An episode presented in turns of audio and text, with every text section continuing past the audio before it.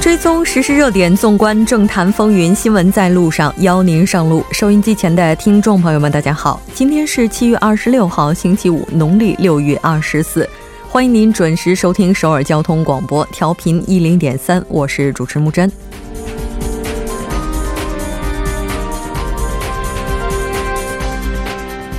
日本对韩采取限制措施后，今天上午韩日外长进行了首次通话，就限制措施、北韩试射近程弹道导弹等交换了意见，并商定早日借多边会议等机制讨论彼此关切。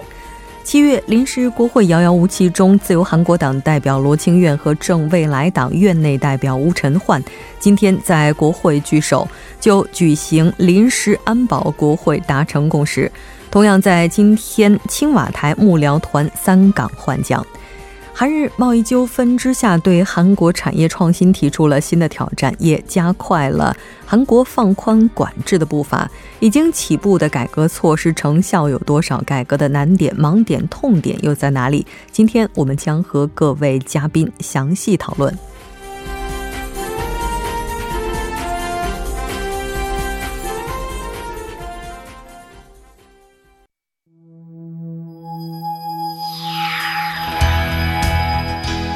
您正在收听的是 FM 一零一点三首尔交通广播新闻在路上。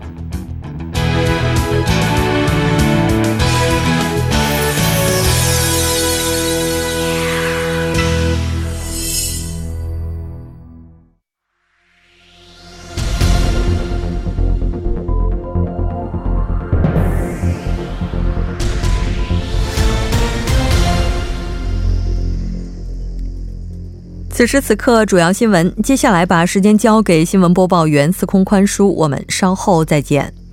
下面是本时段新闻。据朝中社二十六号报道，北韩国务委员长金正恩前一天指导发射新型战术制导武器进行武力示威。该报道称，韩国不顾北韩的多次警告，不断引进尖端攻击性武器，并试图实施军演。为进行武力示威，金正恩委员长亲自指导发射新型战术制导武器，以示警告。这是自去年起半岛局势有所缓和以来，北韩首次使用武力示威射击这一表述。赛条消息，韩国联合参谋本部二十六号表示，北韩昨天发射的导弹是新型短程弹道导弹，其飞行特征与俄制伊斯坎德尔。导弹相似，联参相关人士表示，经韩美两军联合分析，北韩昨天发射的两枚导弹的飞行距离约为六百公里。由于该导弹航迹不同于普通弹道导弹，在雷达阴影区以下区段平平平飞，实际飞行距离与初步估计存在差距。该人士补充道。北韩此次发射的弹导弹与五月发射的短程导弹相似，均处于试射阶段，军方正在进行进一步分析。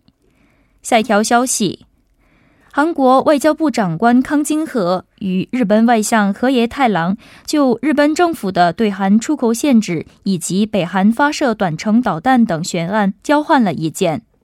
康京和长官在今天上午与河野太郎大臣的通电中。敦促日本政府立即撤回对韩国半导体材料的出口限制措施，同时还要求日本停止推进将韩国从出口白名单中移除的出口贸易管管理令修改等，以免境况以免情况进一步恶化。下一条消息，对酒后驾驶加大打击力度的二次引昌号法实施一个月以来。全国查处的酒驾案件减少了百分之十一。据统计，自上自上个月二十五号起，道路交通法修改案实施一个月以来，全国日均查处的酒驾为两百九十六起。与今年一到五月相比，减少了百分之十一点四。下一条消息，韩国的消费者信心指数连续三个月呈现下降趋势。韩国银行公布的七月消费者动向调查结果显示，本月消费者信心指数比上个月下降了一点六，为九十五点九。韩国银行相关人士表示。受到中美贸易纠纷、股价下跌以及日本的出口限制等因素的影响，整体经济和家庭财政的信心严重下降。以上就是本时段新闻。接下来马上为您带来我们今天这一时段的聚焦分析。日本对韩采取制裁措施之后，今天上午韩日外长进行了首次的通话，就相关的议题交换了意见。接下来呢，我们马上就要请出今天走进直播间的本台特邀记者秦明明来和大家进行详细的了解。齐记者你好，主播您好，听众朋友们好。那刚刚我们提到了，在今天上午的时候，韩日外长是进行了通话，时间是在二十分钟。我们也来先看一下哈，这次双方具体通话的内容包括什么？好的，其实这次呢是日本对呃韩国采取这个限贸措施之后啊，韩日外长第一次直接沟通的。那在通话当中呢，康金和呢是敦促了日方立即撤销限制对韩出口半导体等三种关键材料的措施，而且要求呢日本停止采取呃施呃这个施行出口贸易管理令修正案等使情况更加恶化的一些措施。那河野太郎呢则是阐明了日本政府。就上述措施的一些立场，那双方呢？此外还就呃北韩前一天试射近程弹道导弹交换了意见，并且一致认为要实现半岛无核化，建立永久和平机制，那韩美日三方保持密切合作是尤为重要的。那双方特别还认为，在韩日关系降温的时候，更要通过各级外交渠道保持对话和沟通。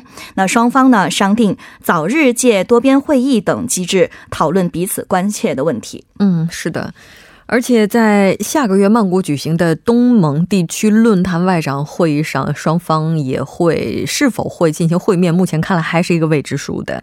根据韩媒的报道，日本将于下月初来处理将韩国排除在白名单之外的出口贸易管理修订案，这个情况又是怎样的呢？嗯，首先呢，是根据这个日媒报道呢，这个日本政府目前呢是正在最后的协调。呃的阶段当中，那最快呢可能会在下个月的二号举行的这个内阁会议上来处理处理这个出口贸易管理令的修订案。那日本定期的内阁会议呢，其实一般是周二和周五举行。因此，如果在下个月的二号的内阁会议上处理这个修订案的话，就相当于是在意见征集结束之后。跨越两次定期的内阁会议，在第三次的内阁会议上做出决定。那对此呢，这个他们的官房长官菅义伟就表示，呃，是经济产业省二十四号呢是结束了意见接收工作，那正在对内容进行精密的这个分析。他表示，无论如何，从这个实行出口管理的观点来看，将韩国排除在这个白名单之外是适当的措施。那现在，如果这个修订案通过了那个会议，那可能就会在二十一号开始实施。那如果白名单当中排除了这个韩国，那以后呢，日本企业向韩国出口的时候，那像除了食品、木材之外，那几乎全部的产品都要得到特别许可才可以。嗯，是的。我们之前在节目当中也提到，对于韩国的一些企业而言，现在可能要做的事情就是为自己进口的一些产品来申请个别的这样的一些许可了。那当然，如果接下来韩国真的被排除在白色名单国家之外的话，两国关系恶化可能会成为一个定局哈。当然，就这个时间点来看，那在之前有各种猜测，说是会在本周内出结果，也有后来就推测说是在本月内出结果。那我们现在看。看到这个时间点再次被推到了下个月的月初。是的，那修订案我们看到在日本呢，它是从本月的一号开始哈，就进行了一个意见书的征集，其中这个百分之九十以上是要求把韩国排除在白色名单国家之外。那也就是说，就当下的整个数据来看，韩国被排除在外的概率还是非常高的。是的，现在从数据来看呢，可能要这样来想了。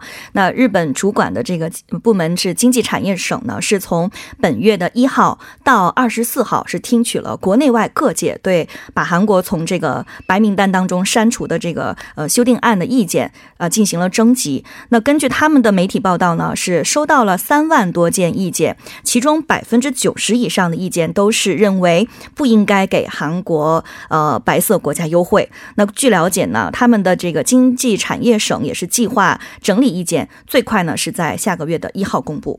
那刚刚我们也提到过啊，那看这个情况，可能修订案通过的可能性还是很高的。是的，没错。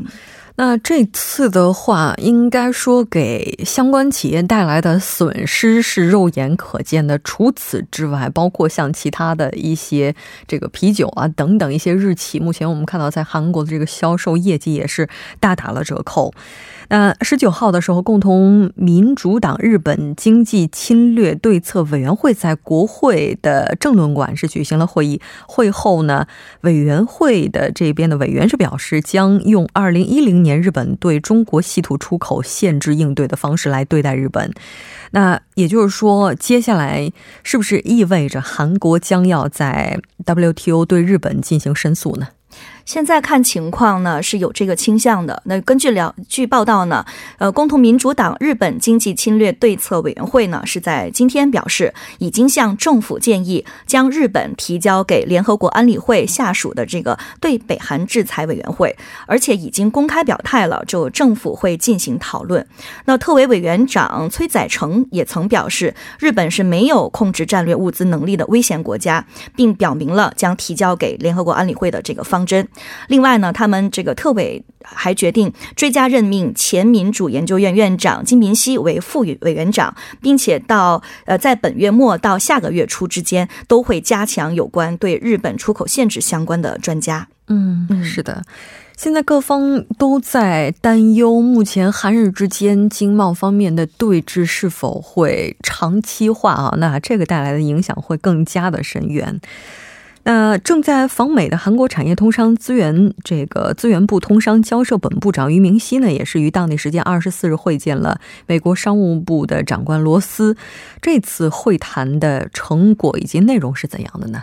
嗯，二十四号的时候呢，俞明熙和罗斯呢是就日本对韩采取限贸措施，呃，进行了相当多的探讨。那俞明熙在会上就。请求美方发挥必要的作用，促使日本撤销该措施。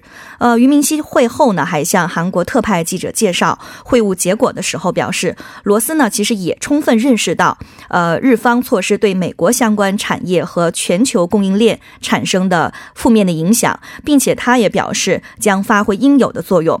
至于美方会发挥何种作用，他没有正面的回答，他只是表示韩国政府呢是二十四号向日本政府。发送了意见书，指出日方限制出口以及试图将韩国移出白名单的这个不正当性。那下一阶段情况呢，可能还会。呃，待这个其他机会再说。那其实除了罗斯之外，俞明熙在二十三到二十五号的这个访美期间，其实还会见了美国国会众议院外委会主席恩格尔等议会人士，以及二十多名美国的这个经贸团体以及智库人士。那美方人士呢，对当前事态对经济和安全产生的负面影响呢，都表示担忧。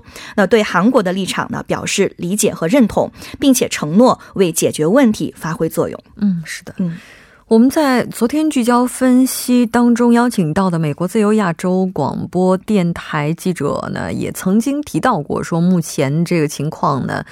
由美国出面进行仲裁，可能是最为快速，或者说是更为有效的。但美国也是出于各方的考虑，现在有隔火观望的嫌疑哈。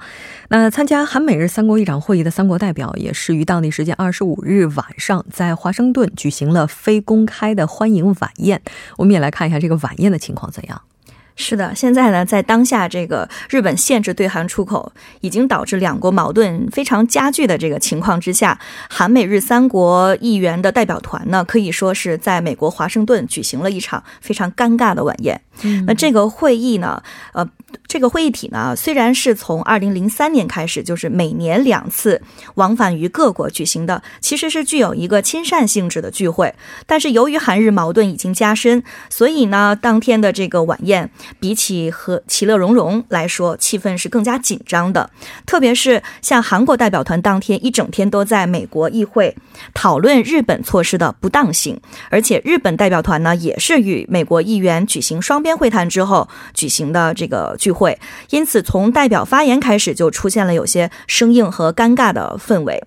不过呢，据了解，当天的会晤呢，因为不是谈判主体两国政府当事人，而是具有亲睦性质的一个议员外交的场合，而且也是正式会谈前的欢迎晚宴，因此呢，这个所有的与会者都回避了一些引发争论的直接发言。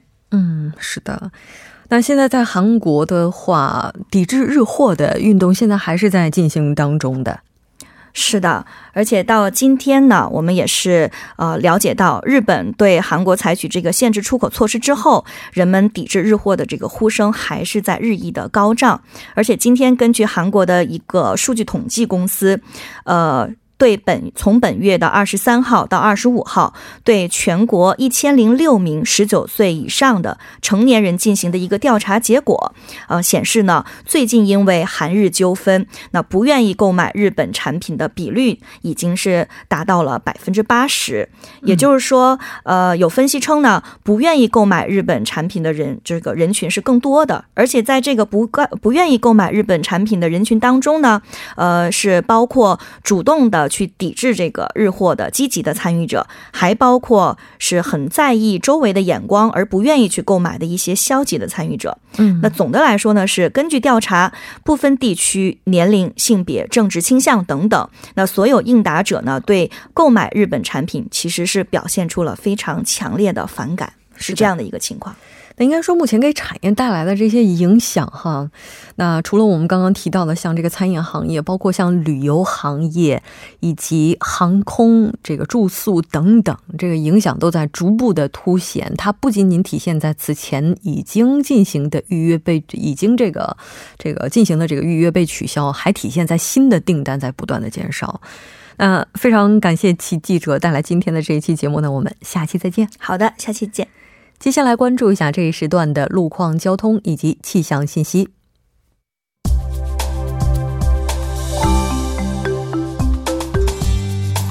听众朋友们，晚上好！今天是星期五，这里是由连燕为大家带来最新的路况与天气信息。现在是晚间六点十八分，我们来关注一下路面情况。目前，杨花路洞桥洞丁字路口至杨花大桥路段弘毅大学入口前一车道上有辆大巴发生了故障，目前工作人员正在积极的处理事故当中，请各位车主们小心驾驶。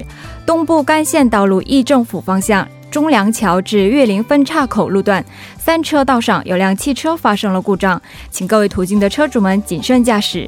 下面一则是交通管制消息：从七月二十七号到七月二十九号晚间十点到第二天凌晨六点，奥林匹克大路河南至机场方向青潭二桥将会进行桥梁路面维修作业，该方向四个车道中一至两个车道将会进行交通管制，还请各位车主们参考以上信息，提前做好出行计划。好的，我们一起来关注一下天气方面的情况。明天全国大部分地区受到高气压的影响，多云，中部和南部地区有小雨。经济南部、庆南、全北地区从凌晨开始降雨量较多。周日南部地区和江原到海岸地区有酷暑橙色预警。周末首尔大部分地区晚间气温高达二十六度，高温持续，请各位听众朋友们做好防暑措施，注意健康管理。今天傍晚到夜间有小雨。最低气温二十六度，最大相对湿度百分之八十五。好的，以上就是这一时段的路况与天气信息，祝您一路畅通，我们稍后再见。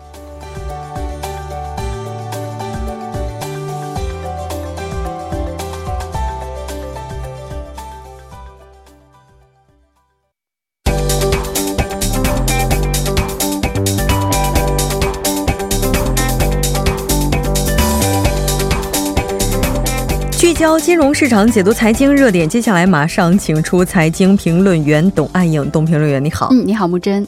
非常高兴和您一起来了解今天的财经观察，依然是先来看一下今天韩国股市的走势如何。嗯，好的。那么今天呢，综指 c o s p i 是。这个低位震荡，还是继两个交易日的连续下跌之后呢？今天是收盘又下跌了百分之零点四，报收在两千零六十六点。那中小板 c o s d a q 呢，收盘下跌了百分之一点二，报收在六百四十四点，也是创下了九个月以来的最低值。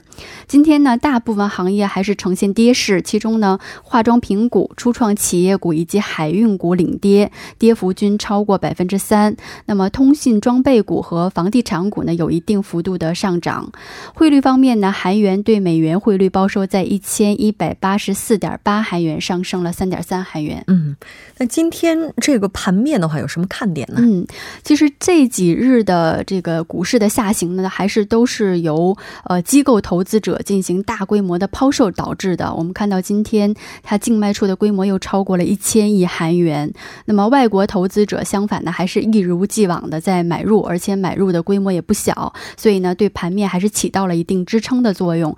那么相反呢，这个 Costa 市场就没有这么幸运了哈，外国人。外国投资者在 Costa 市场上同时也是抛售的，所以受到外国人和这个机构投资者的双重的抛售呢，我们看到近几日以来哈，Costa 都是这个下跌的幅度比较大，今天也是创下了九个月以来的一个最低值。消息面上呢，呃，欧洲央行呢二十五号在法兰克福召开了一期会议哈，决定了这个维持基准利率百分之零不变。虽然这个呃还是符比较符合预期的哈，但是由于这个欧欧盟目前的经济前景也不容乐观，所以市场还是更加期待欧洲央行能够实行更加宽松的这个货币政策。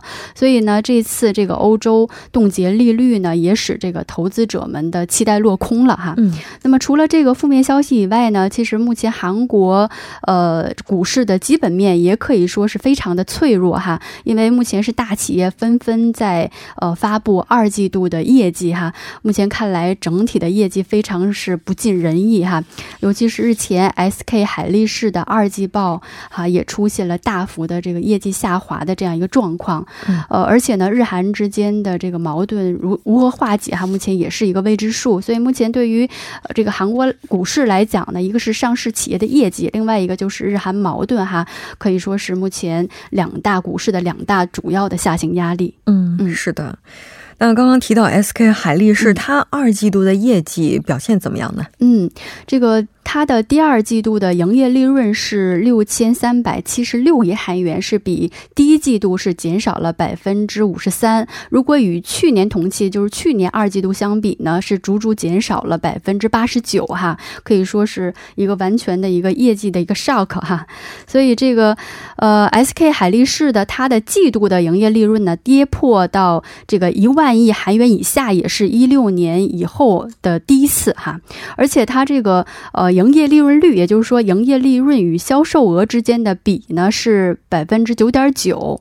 那么这个百分之九点九呢，也是第一季度哈是百分之二十的一半儿哈。那如果是与去年同期哈。第二季度的营业利润率相比呢，只不过是这个去年同期的五分之一，可以说是非常低哈。那么目前我们看来，这个出货量还是有一定的增加，但是由于这个半导体的价格的暴跌哈，是目前这个利润出现下滑的一个主要原因。嗯，我们都知道，从去年四季度开始呢，全球的半导体需求就出现了这个全面的下降哈。那么今年上半年呢，整个全球的半导体市场是一直是这个处于一个供过于求的状态，这直接导致了呢半导体价格的下跌。那么最近呢，受到日本出口限制的影响呢，半导体价格是一度出现了这个反弹的趋势。但即便如此呢，目前的这个 DRAM 的价格呢，也是不及去年八月份高点的一半儿哈。而且目前最大的问题还是在下半年哈。目前半导体企业哈还是有一定的库存哈，还可以说是还可以支撑几个月哈。但如果这个日韩之间的矛盾没有缓和，和事态长期化的话，那么这个状况就非常难说了。嗯嗯，那 SK 海力士对目前的这个困境，我们看到说。也是打出来了另外的一张牌，这个情况是怎样的呢？就是减产哈，嗯嗯。那么 SK 海力士在发布它的这个二季报之后呢，就是马上就公布了这个这个对策哈。那么它决定在下半年将灵活应对 DLAM 和这个 NAND 闪存的生产量和投资哈，以应对目前这个市场下滑的一个局面。那么他还表示呢，从第四季度开始减少这个 DLAM 的生产量，然后呢对。这个 NAND 闪存的这个投入量呢，去年已经是减少了百分之十，那么今年呢，计划要减少到百分之十五以上哈。那么这也是它从这个零八年哈全球这个金融危机以后，这个时隔十一年的首次的减产。那么对于这个 SK 海力士减产的计划呢，市场目前还是给予相当肯定的这个意见的哈，因为这个目前全球半导体需求是确实处于一个下滑的一个状态。那么如果维持现有的产量的话，只能这个使这个价格进一步的走低，压缩利润率。所以呢，今天我们看到，在它公布这个呃减产的计划之后呢，今天的股价表现的也不错哈，上涨了百分之零点七六。嗯，那么 SK 海力士它实际上是在这个全球 DRAM 市场的产量占到了百分之三十哈，是排在全球第二的。所以它公布的这个减产呢，实际上是对这个全球的半导体市场也是有很大影响的。所以目前是非常受关注，而且目前呢，这个呃市场也非常关注这个继 SK 海力士之后呢，三星电子会不会这个宣布要减产？对对。因为就日本这个对韩国出口管制以后，各方非常担忧的就是，因为韩国企业的话，在全球半导体整个产业链上占有的位置是非常重要的。是的。